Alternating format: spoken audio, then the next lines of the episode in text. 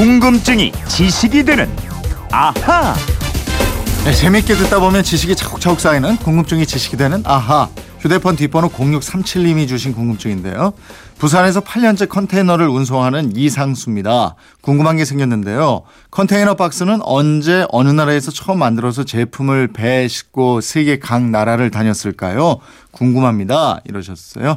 네, 어떤 궁금증이든 풀어드리는 김초롱 아나운서와 이거 한번 풀어보죠. 어서 오세요. 네, 안녕하세요. 컨테이너 가득 실은 선박 예. 본적 있어요? 본 적 있죠. 어디서? 그 뉴스 화면에서도 많이 맞아. 봤잖아요. 뉴스에서 봤죠. 뉴스에서. 예. 수출하고 이런 배들. 애국가 나올 때도 나오지 않습니까? 아 맞아요. 이렇게 배를 바다를 쫙 그렇죠. 가르면서 예. 그런 거 멋있죠. 컨테이너를 가득 싣고 항해하는 선박들 그야말로 우리 수출 한국을 상징하는 모습이 되죠. 예. 예, 예. 컨테이너 박스의 말 그대로 볼품은 없는 직육면체 상자 박스에 불과한데 만약에 이 컨테이너가 세상에 나오지 않았다면 어쩌면 우리나라는 아직도 가난에 허덕이고 있지 않을까 그렇게 어. 예상이 됩니다. 컨테이너가 우리에게도 그렇게 큰 영향을 미쳤다. 그렇죠. 왜냐하면 지금 세계 물류 물동량의 90%를 이 컨테이너가 담당하고 있는데요. 특히 컨테이너 선박이 없던 시절에는 세계 각국이 이렇게 많은 물건을 서로 사고 팔면서 무역을 하리라고는 상상을 전혀 못했습니다. 컨테이너가 나왔기 때문에 엄청난 무역이 가능해졌고 수출을 많이 하는 우리나라도 이 컨테이너 덕을 톡톡히 본 거죠. 네. 그리고 이 궁금증 문자 주신 분처럼 컨테이너 운송하시고 이러는 분들 컨테이너 덕분에 또 가족과 함께 생활하는 거잖아요. 예. 우리한테 이렇게 소중한 컨테이너 언제 세상에 처음 등장하게 돼요? 예, 컨테이너라고 부를 수 있는 형태가 등장한 게 18세기 후반 영국에서입니다.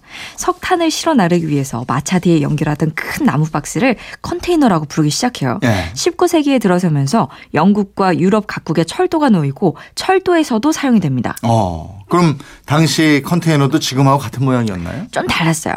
재질이 나무로 돼 있었고 네. 위에 뚜껑이 없는 개방된 형태였습니다. 그러니까 지금과 비슷한 직육면체 박스 형태는 20세기 들어서 본격적으로 보급되기 시작했고요. 음. 특히 2차 세계대전 때 컨테이너 사용이 획기적으로 늘어납니다. 당시 미군이 재사용이 가능한 컨테이너를 만들어서 운송의 효율성을 높였고요. 네. 또6.25 한국전쟁 시기에는 목재가 아닌 철제로 만든 컨테이너 로 운송을 하면서 좀 더 진화를 하게 됩니다. 이게 또 전쟁이 컨테이너 활성화에 큰 역할을 하는군요. 아, 그렇게 볼수 네. 있네요. 하지만 1950년대 초까지만 해도 컨테이너 사용은 상업적으로 확산되진 못했습니다. 배가 부두에 도착해서 화물을 내려놓으면 항만 노동자들이 부두와 도로 사이에 배를 오르락 내리락 하면서 짐을 나르고 하는 이 화물 운송이 전적으로 사람의 노동력에 의존하면서 이루어졌습니다. 네. 그럼 화물 운송 비용이 꽤 들었겠는데요? 비용도 들고 시간도 엄청 걸렸어요. 네. 예를 들어서 그 1954년만 해도 5천 톤 가량의 화물을 선박에 싣고 또 내리는 작업에만 열흘을 썼습니다. 아하. 이 시간은 뉴욕에서 대서양을 항해하는 시간하고 맞먹는 긴 시간이에요. 예. 이렇게 시간과 비용이 엄청 많이 드니까 다른 나라로 물건을 수출한다는 게 이거 여간에선 상상도 못할 일이었죠. 이건 뭐 그야말로 배보다 배꼽이 더 큰 그런 그렇죠. 상황이었는데 당시만 해도 컨테이너를 통째로 옮기고 이렇게는 못했군요. 네, 그렇습니다. 네. 그런데 1956년 4월 26일 날짜가 내일 이네요. 음. 이 말콤 맥린이라는 사람이 2차 대전에 사용됐던 유조선을 개조해서 아이디얼 엑스호라는 컨테이너 선박을 만들어요. 예.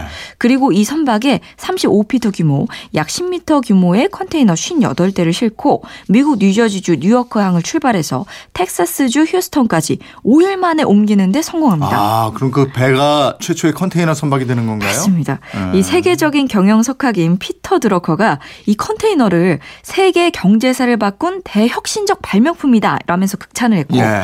또 포브스지가 말콤 맥린을 세계 경제사를 움직인 인물로 추켜 세우기도 했습니다. 음. 현재 수많은 선박이 바다를 항해하면서 세계 물류를 지배하게 된 것이 바로 이 컨테이너 선박 덕분입니다. 이 우리나라 부산항, 인천항에 가보면 엄청난 규모의 컨테이너들 그 선적 기다리고 있고 이런데 예, 예. 그게 바로 1956년에 시작이 됐다 이거군요. 네. 하지만 이 컨테이너는 1960년대 중반까지도 전 세계 운송량의 10%를 넘진 않았습니다. 예.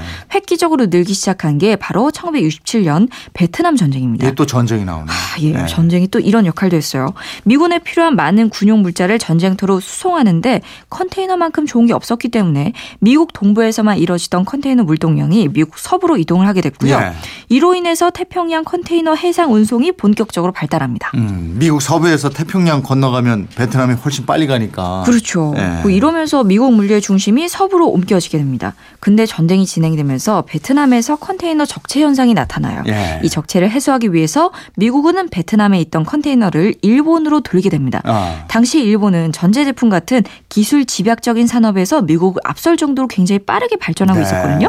이런 상황에서 컨테이너가 등장하니까 많은 일본 제품을 이 컨테이너에 싣고 미국뿐 아니라 전 세계로 운송했고 이러면서 컨테이너 사용이 폭발적으로 늘게 된 거죠. 아, 그러면서 자연스럽게 우리나라에도 이 컨테이너가 등장하게 되는군요. 그렇습니다. 1970년대에 우리나라에 들어오게 되고 얼마 전 부도로 사라진 한진해운이 그 무렵에 사업을 시작했고 우리나라가 한때 세계 최대의 컨테이너 제조 국가가 됩니다. 그렇군요. 근데 이게 컨테이너가 규격이 딱 정해져 있어요? 다 비슷해 보이더라고요. 이 세계 선방용 컨테이너가 규격화돼 있습니다. 네. 주로 높이가 20피트, 6.1m짜리하고 40피트, 12.2m짜리 두 가지를 쓰고요. 네. 뉴스에서 컨테이너 단위 얘기할 때 30TEU, 뭐 50TEU 이렇게 얘기하는데 이, 이 컨테이너 단위로 쓰이는 TEU가 20 foot equivalent unit 여기에 약자입니다. 음. 20피트짜리다라는 뜻이고요. 네. 또 FEU가 있습니다.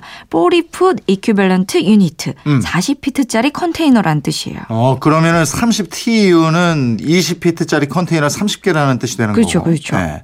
그리고 규격이 똑같 으니까 배 높이, 그러니까 층층이 이렇게 예. 높게 높게 쌓아 올릴 수가 있는 거예요. 아, 그 쌓아 올릴 때 또 중요한 역할을 하는 게 고정하는 핀이 있습니다. 네. 이 핀을 트위스트 락이라고 하는데요. 텐틀 링거라는 사람이 개발한 장치예요. 컨테이너 8기퉁이에 고정용 고리를 달고 그 수평면 구멍에 잠금 장치를 끼워서 돌리는 결박 장치입니다. 음. 이 장치 덕분에 선박이 많은 컨테이너를 실을 수 있는데요.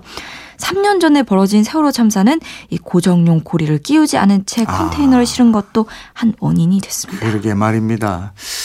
자, 여기까지 해야 되겠네요. 0637님, 궁금증이 좀 풀리셨습니까? 저희가 준비한 선물 보내드리겠고요. 네. 지금까지 궁금증이 지식이 되는 아하, 김초롱 아나운서였습니다 고맙습니다. 고맙습니다.